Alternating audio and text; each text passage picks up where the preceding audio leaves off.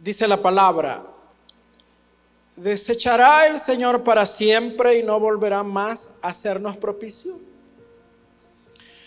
¿Ha cesado para siempre su misericordia? ¿Se ha acabado perpetuamente su promesa? ¿Ha olvidado Dios el tener misericordia?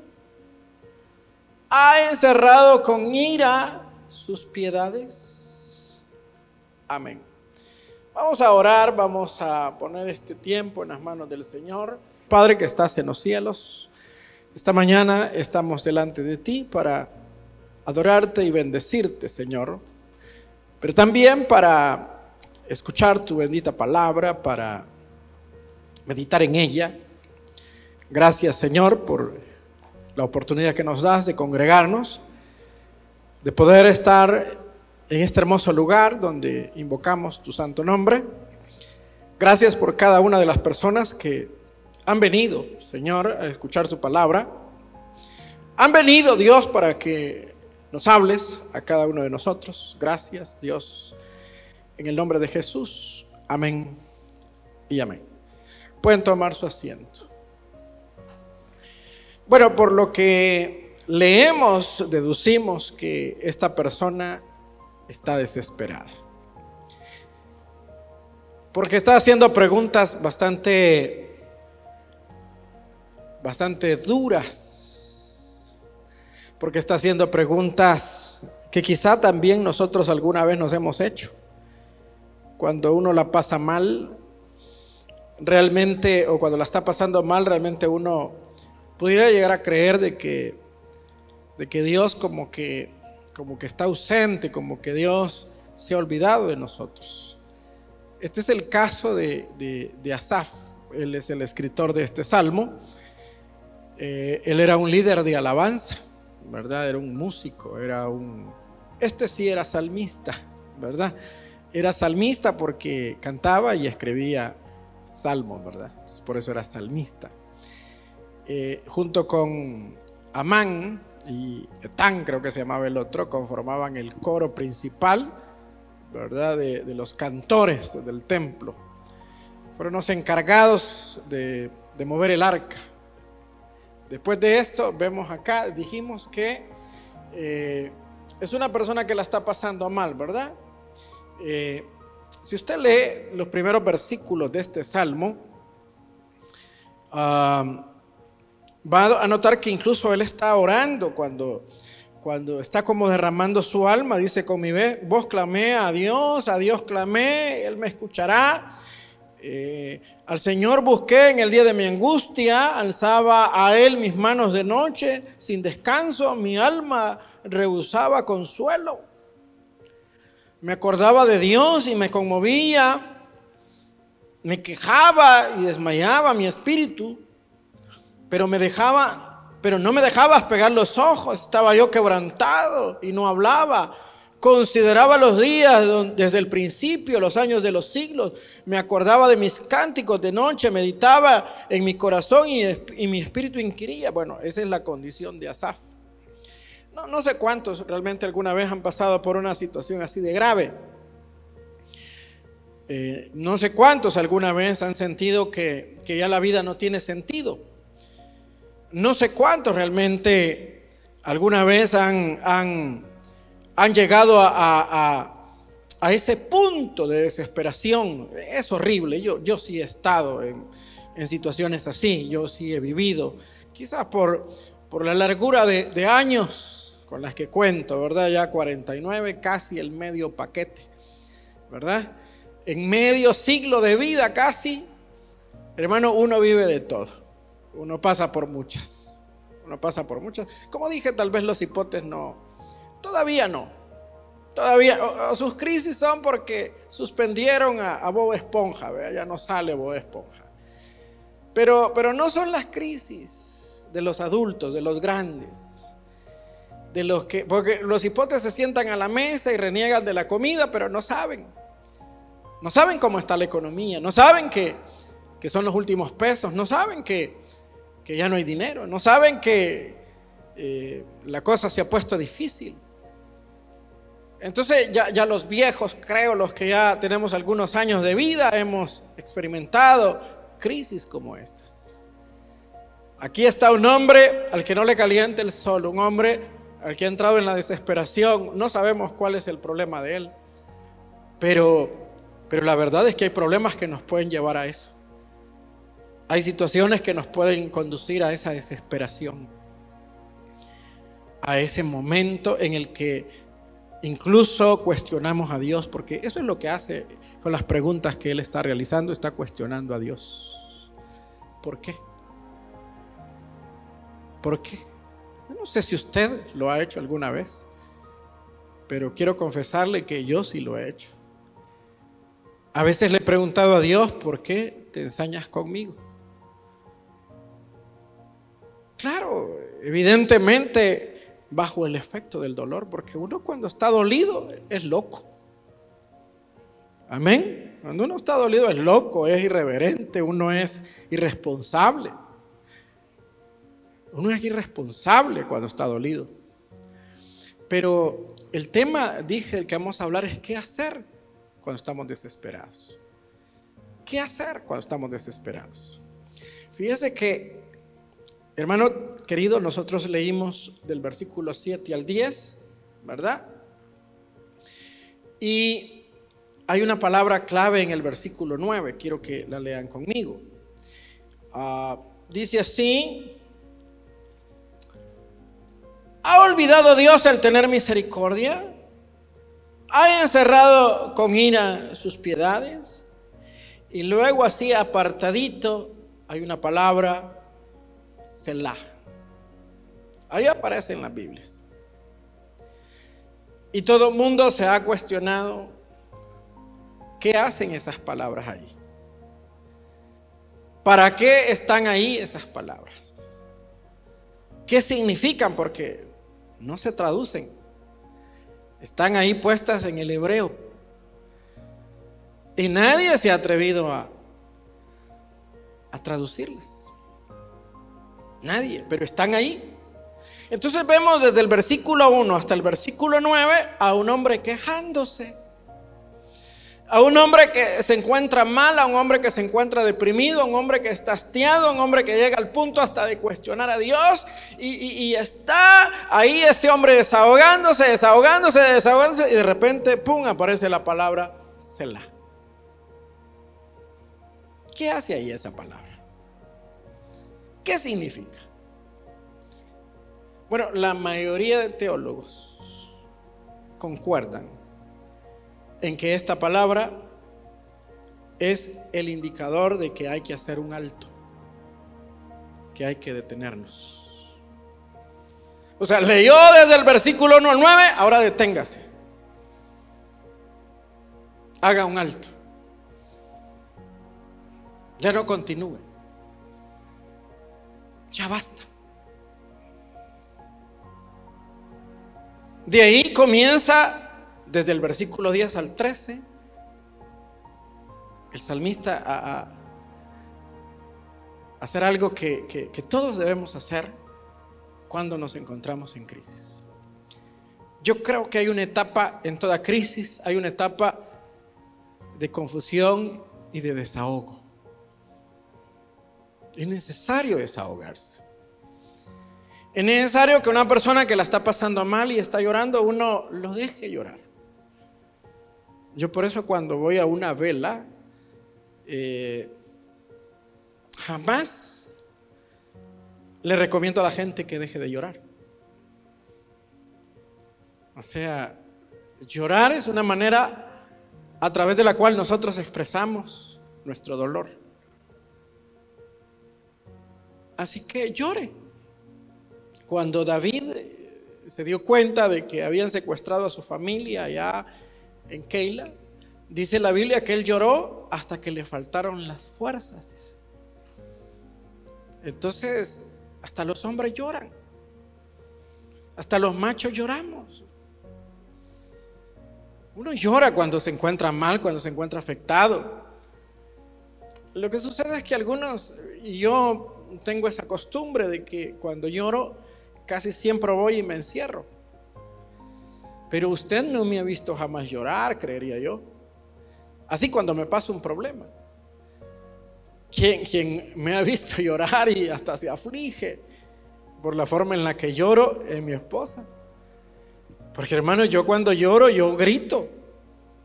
Yo grito, yo, yo cuando estoy quebrantado, cuando estoy afectado, yo, hermano, yo lo suelto todo. No cree que yo soy de los que me sale una lágrima. No, hermano. Yo gimo cuando estoy llorando. Berrea, diría alguien por ahí.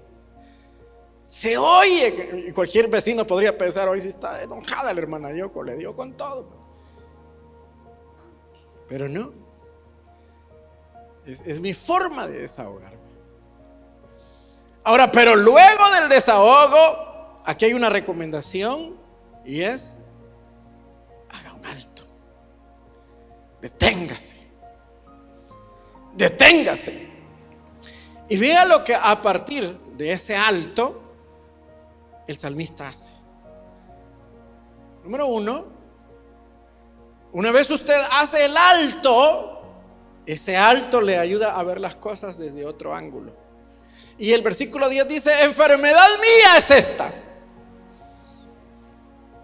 O sea, llora, se queja, reclama, pero llega un momento en el clímax de su dolor donde dice, bueno, ¿y qué me pasa?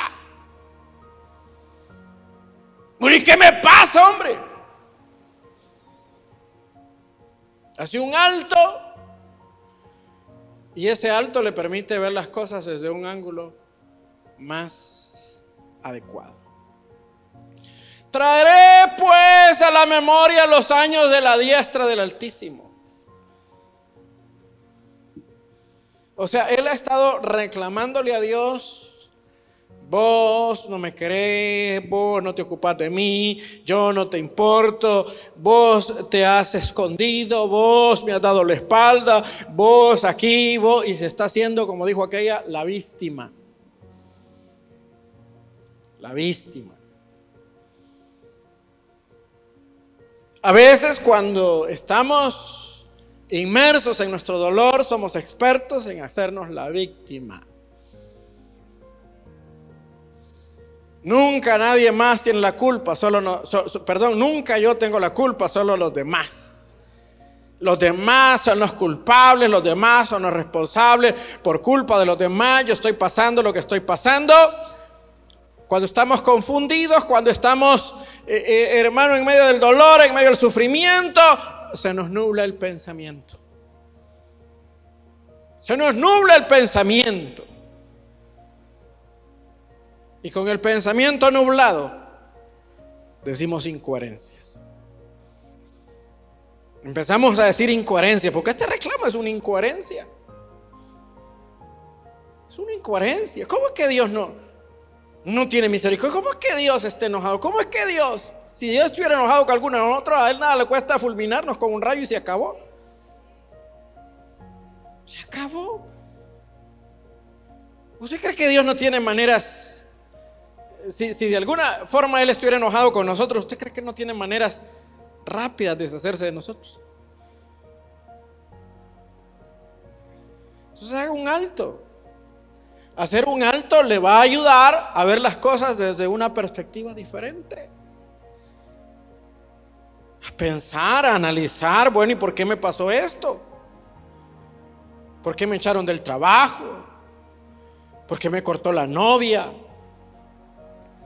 ¿Por qué me enfermé?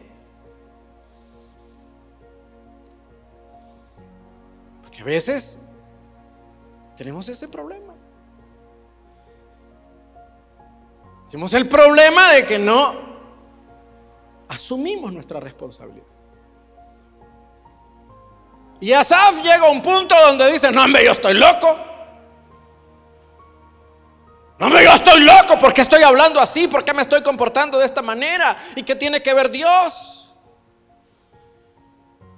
¿Y qué tiene que ver Dios con este problema? Es más, dice, traeré a la memoria los años de la diestra del Altísimo.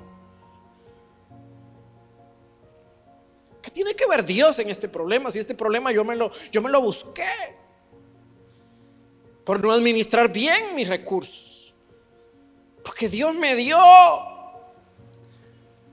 Dios le mostró a, a, José, bueno, a Faraón estrictamente, pero le reveló a través de José que habían temporadas de vacas gordas y temporadas de vacas flacas. Y cuando él descubrió que habían temporadas de altas y temporadas de bajas, fue a abrir una cuenta de ahorro. Y empezó a percibirse durante eh, las vacas gordas para cuando llegaran las vacas flacas. Pero ¿qué hacemos nosotros en las vacas gordas? Nos vamos de excursión, nos vamos de shopping, nos vamos a vacilar, a estrenar, a comprar, a regalar. Nos dan el aguinaldo y nos vamos al 10 y 15 y compramos el montón de bagatelas porque ya viene la Navidad y hay que darle recuerdos a la gente, recuerdos que la gente agarra, recibe y luego los bota porque no son útiles porque en 10 y 15 no venden nada que sea, o Dollar City, que sea relevante. Ojo, no estoy boicoteando a mis, a mis hermanos emprendedores. Porque ellos no venden bagatelas, ellos venden solo cosas calidad. Amén. Tómese una foto en Fotomark. Regale un cuadro de idea, ¿cómo se llama? Rockart. Ah, pues, perdón, Rockart. Regale un cuadro de Rockart. ¿Eh? Compre pollo de. Mi esposa tiene mejor memoria que yo. ¿Y esto que tiene que ver con comida? Pero en las vacas gordas nos volvemos loquitos. Y cuando nos echan y cuando cierran el país y cuando entra la crisis y cuando empiezan los despidos, Dios es el culpable. Dios es el culpable. Yo, yo bromeo mucho con un cipote acá en la iglesia y hoy temprano mañana, casi todos los, días, cada, vez que lo veo le digo, ¿qué pasó? No ha caído nada, porque él es soltero. Entonces le digo yo siempre, ¿qué pasó? No ha caído nada todavía. Entonces, eh, quizás en un momento determinado, ha de haber dicho este primo, quizás yo soy feo para él o a saber qué, pero me dijo, no, me decía, sobran, me dijo. En tal lugar sobran, me dijo. Pero le digo yo, ¿y qué tal la calidad de las muchachas ahí? Mala, mala, me. Mala calidad, me dijo. ¿Y, por qué de repente nosotros sufrimos emocionalmente? Porque no tenemos criterio. Porque somos superficiales. Porque no somos acuciosos, porque no somos prudentes. Porque antes de enrolarnos en, eh, eh, eh, emocionalmente, hay necesidad de conocerse un poco con la gente necesidad de conocerse si es una persona, en primer lugar, comprometida con Dios. Yo le voy a decir algo, una persona comprometida con Dios, apasionada por Dios, una persona que, Dios es su centro, Dios es lo único, es una persona que, que va a ser un buen esposo, buena esposa. Pero aquel cipote que por irse a pasear con la novia deja los privilegios tirados, ese no sirve. Se no sirve. Y entonces después sufrimos y Dios es el culpable. Pero entonces Asaf, luego de hacer el alto, dijo, no, me estoy loco. Si esta no es culpa de Dios. Si escrito está lo que el hombre siembra, eso cosecha. Usted no ha honrado a Dios y ¿por qué lo tiene que honrar Dios a usted? O sea, Dios no, está obligado a honrar a nadie que no lo haya honrado a Él primero. Dice la Biblia, Dios honra a los que le honran. El problema de muchos de nosotros es que hasta que estamos enfrentando la tormenta, entonces nos comprometemos con Dios. Pero no es así. O sea, está bueno que lo haga, pero no es así. La fórmula no es así. Deleítate a sí mismo en Jehová y Él concederá las peticiones de tu corazón. Entonces, después de hacer el alto, vio las cosas desde otra perspectiva. Después de hacer el alto, eso le ayudó a refrescar su memoria. Dice, me acordaré de las obras de Jehová. Sí, haré yo memoria de sus maravillas antiguas. Meditaré en todas tus obras y hablaré de tus hechos. En la crisis despotricamos. En la crisis somos injustos. En la crisis somos llorones, bravos, resentidos, amargados, ingratos. Haga un alto. Selah haga un alto. El alto le ayudará a refrescar su memoria, a darse cuenta de que Dios es bueno. Dios es bueno. Mire, usted no sabe las incontables veces en las que Dios lo ha guardado. En las que Dios le ha hablado. Porque Dios habla. ¿Cuándo sabían que Dios habla? Dios habla de diferentes maneras. Dios habla de diferentes maneras.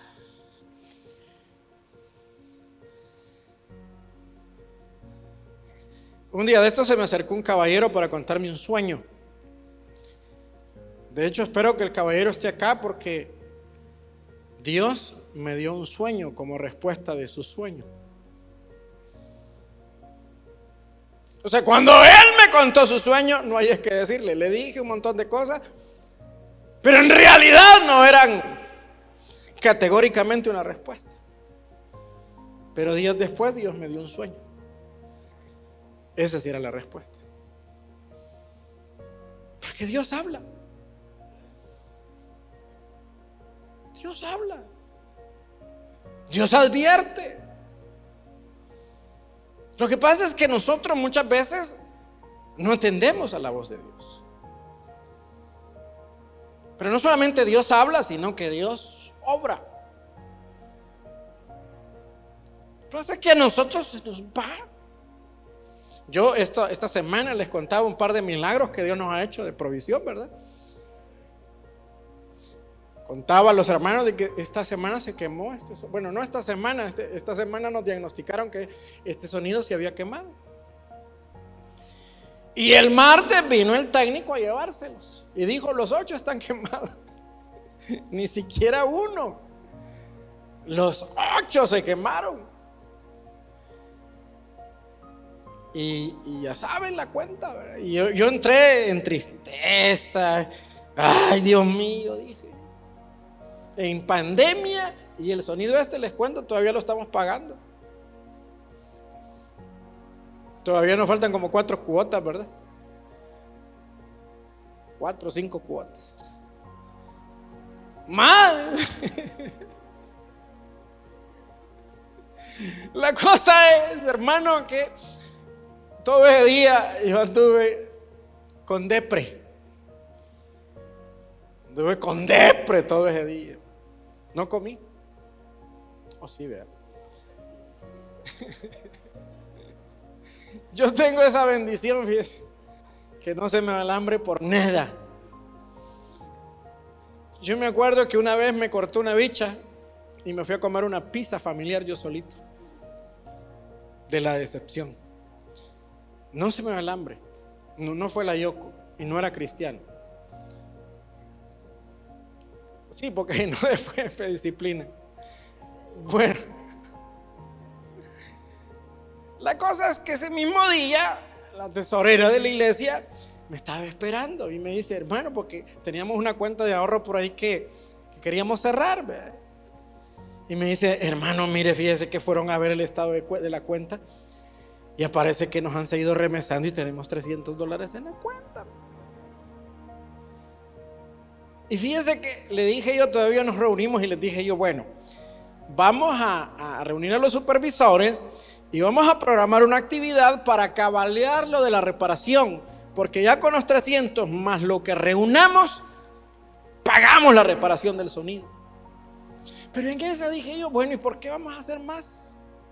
No, hombre, yo creo que Dios nos ha provisto lo que vamos a necesitar, hombre.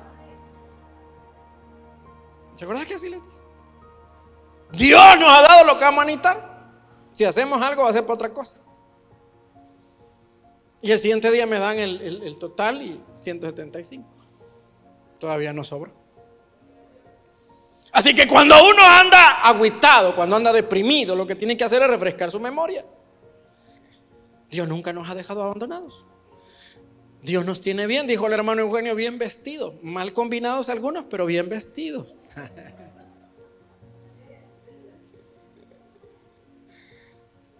No, Eugenio anda bien conmigo. Eh,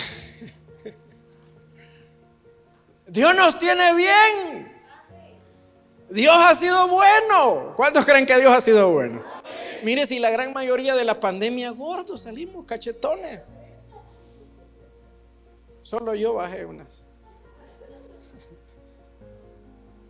¿Por qué te reí, Génesis? ¿Ah? Usted lo que tiene que hacer cuando su pastor dice algo, usted tiene que decir, amén, así es, habla, Padre. Pero esa risa de entender de que no estás de acuerdo conmigo.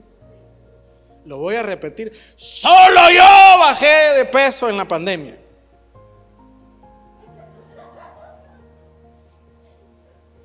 Padre, ¿por qué no me das un pueblo que me, que me apoye?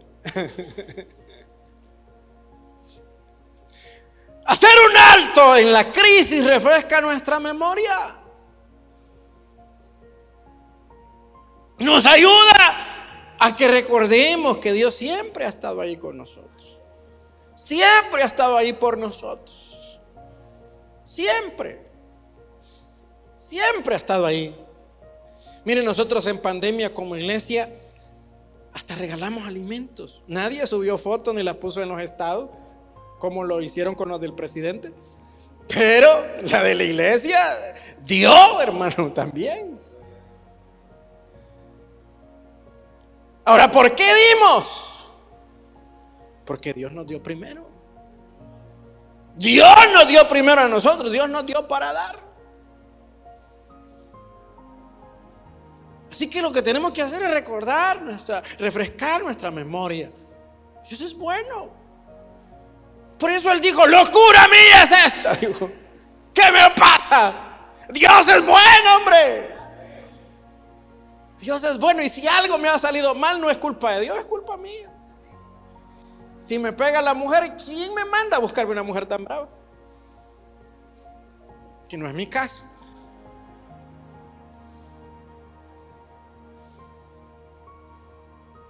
Locura mía es esta. Luego dice, me acordaré, me acordaré de las obras de Dios. Y luego, hacer un alto nos ayuda a, a valorar mucho mejor las cosas. A valorar. Oh Dios santo es tu camino. Oh Dios santo es tu camino. Que Dios es grande como nuestro Dios. En vez de renegar, en vez de andar empurrados, en vez de andar ahí haciéndole huelga al Señor de que no voy a ir al culto porque me siento mal. Huelga. Ya parece alcalde. Fuera. Todo espíritu de alcalde. A Dios no se le hacen huelgas. Uno lo que tiene que hacer cuando, cuando está en una crisis es hacer un alto, porque hacer un alto nos ayuda a valorar las cosas. A valorar, las, a valorar la familia. Porque uno, hermano, tiene que valorar la familia.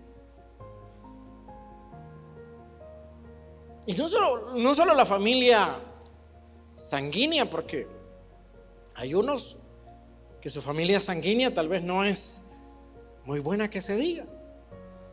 Pero a falta de una buena familia sanguínea, hay una familia de la fe que no nos deja perder.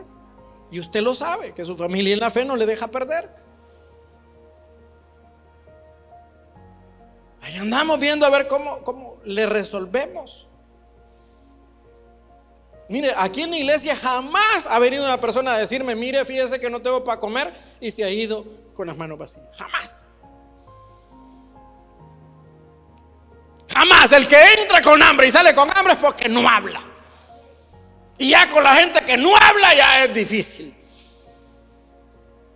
Por ahí dice un, un dicho popular que el que no llora, no mama. Por eso los niños cuando tienen hambre, ¿qué hacen? Ya, ya la chiche. ¿Eh? Yo mismo cuando he necesitado, yo pido. Yo no tengo así como penita. ¿Y por qué voy a tener pena? Si la vida es cíclica, un día uno tiene, otro día puede que no tenga. ¿Y por qué tener pena? Pena es prostituirse, pena eh, eh, es, eh, hermano, andar cerrando calles. ya me agarró, ¿verdad? No, los vamos a dejar tranquilos a ellos. Y ojalá se lo den para que hagan calles nuevas en Apopa.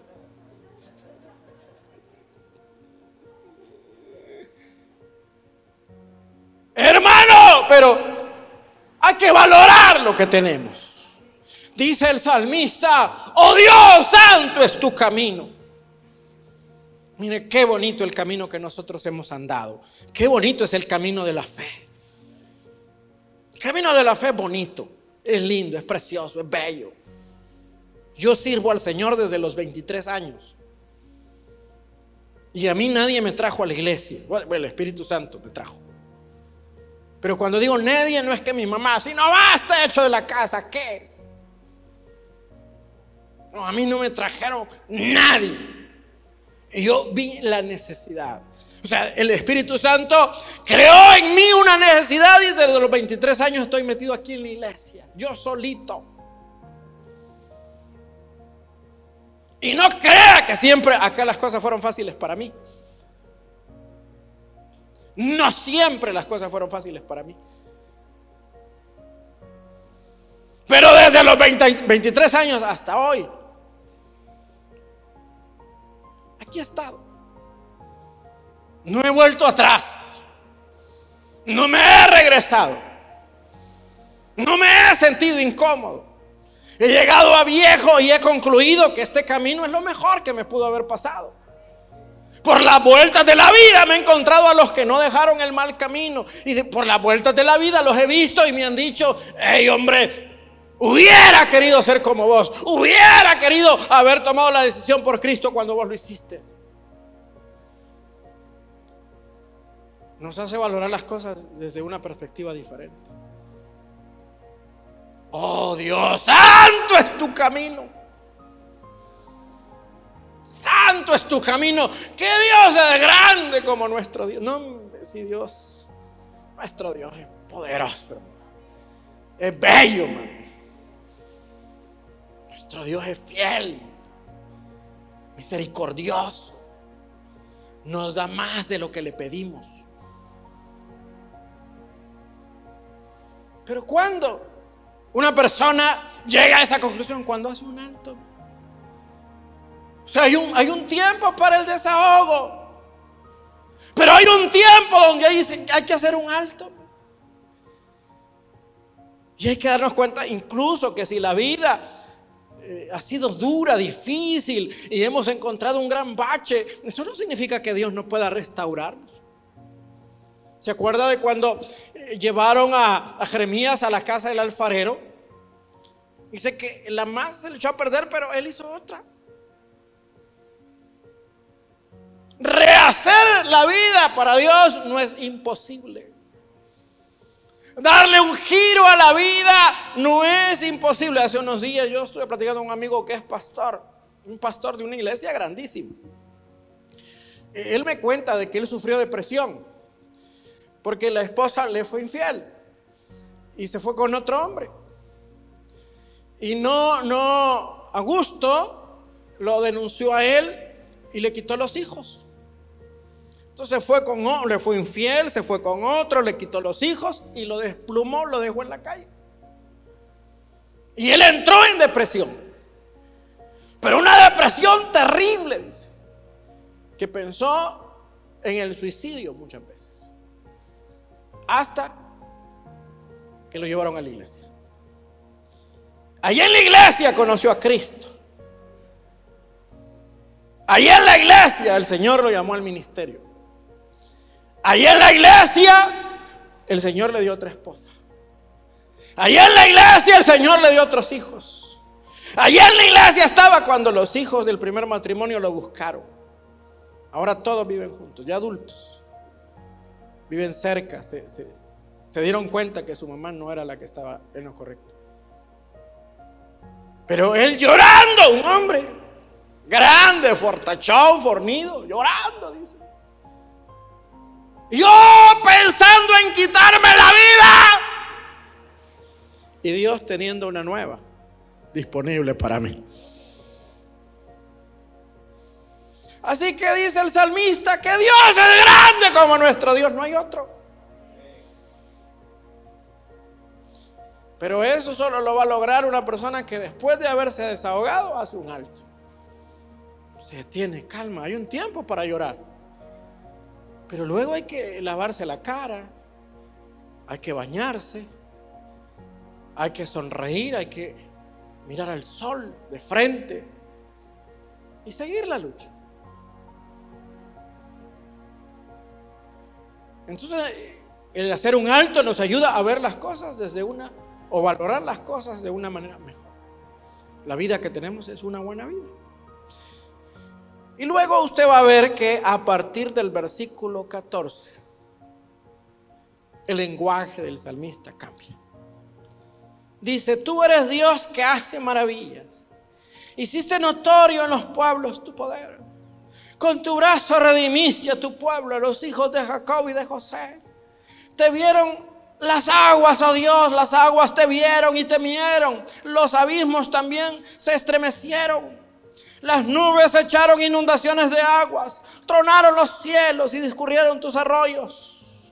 La voz de tu trono estaba en el torbellino. Tus relámpagos alumbraron el mundo. Se estremeció y tembló la tierra. En el mar fue tu camino y tus sendas en las muchas aguas y tus pisadas no fueron conocidas. Condujiste a tu pueblo como ovejas por mano de Moisés. De, de la amargura a la alabanza. De la tristeza a la danza. Pero ¿qué hay que hacer cuando uno está desesperado? detenerse. Y no dejar que la desesperación nos lleve a cometer una desgracia. Acá podríamos ver que luego de todo su desahogo, él da un golpe de timón a su vida.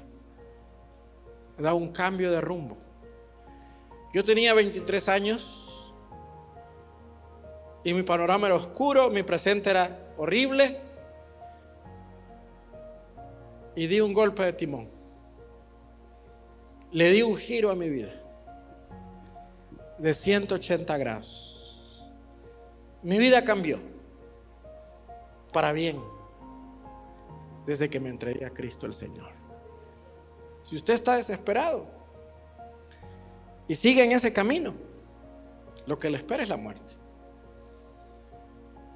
Pero si usted esta mañana da un golpe de timón, da un giro a su camino.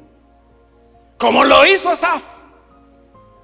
Decidió ya no continuar por la senda o el valle de la muerte, valle de la sombra de la muerte. Decidió detenerse, hacer un alto y darle un rumbo diferente a su vida. Si usted se detiene, hace un alto porque todos cometemos errores, todos fallamos, todos pecamos, todos. La diferencia en que unos hacen un alto, se arrepienten y siguen adelante y otros terminan muertos en el infierno. ¿Está usted desesperado? Haga un alto, póngase a cuentas con Dios y la vida le va a cambiar. Amén. Cerremos nuestros ojos.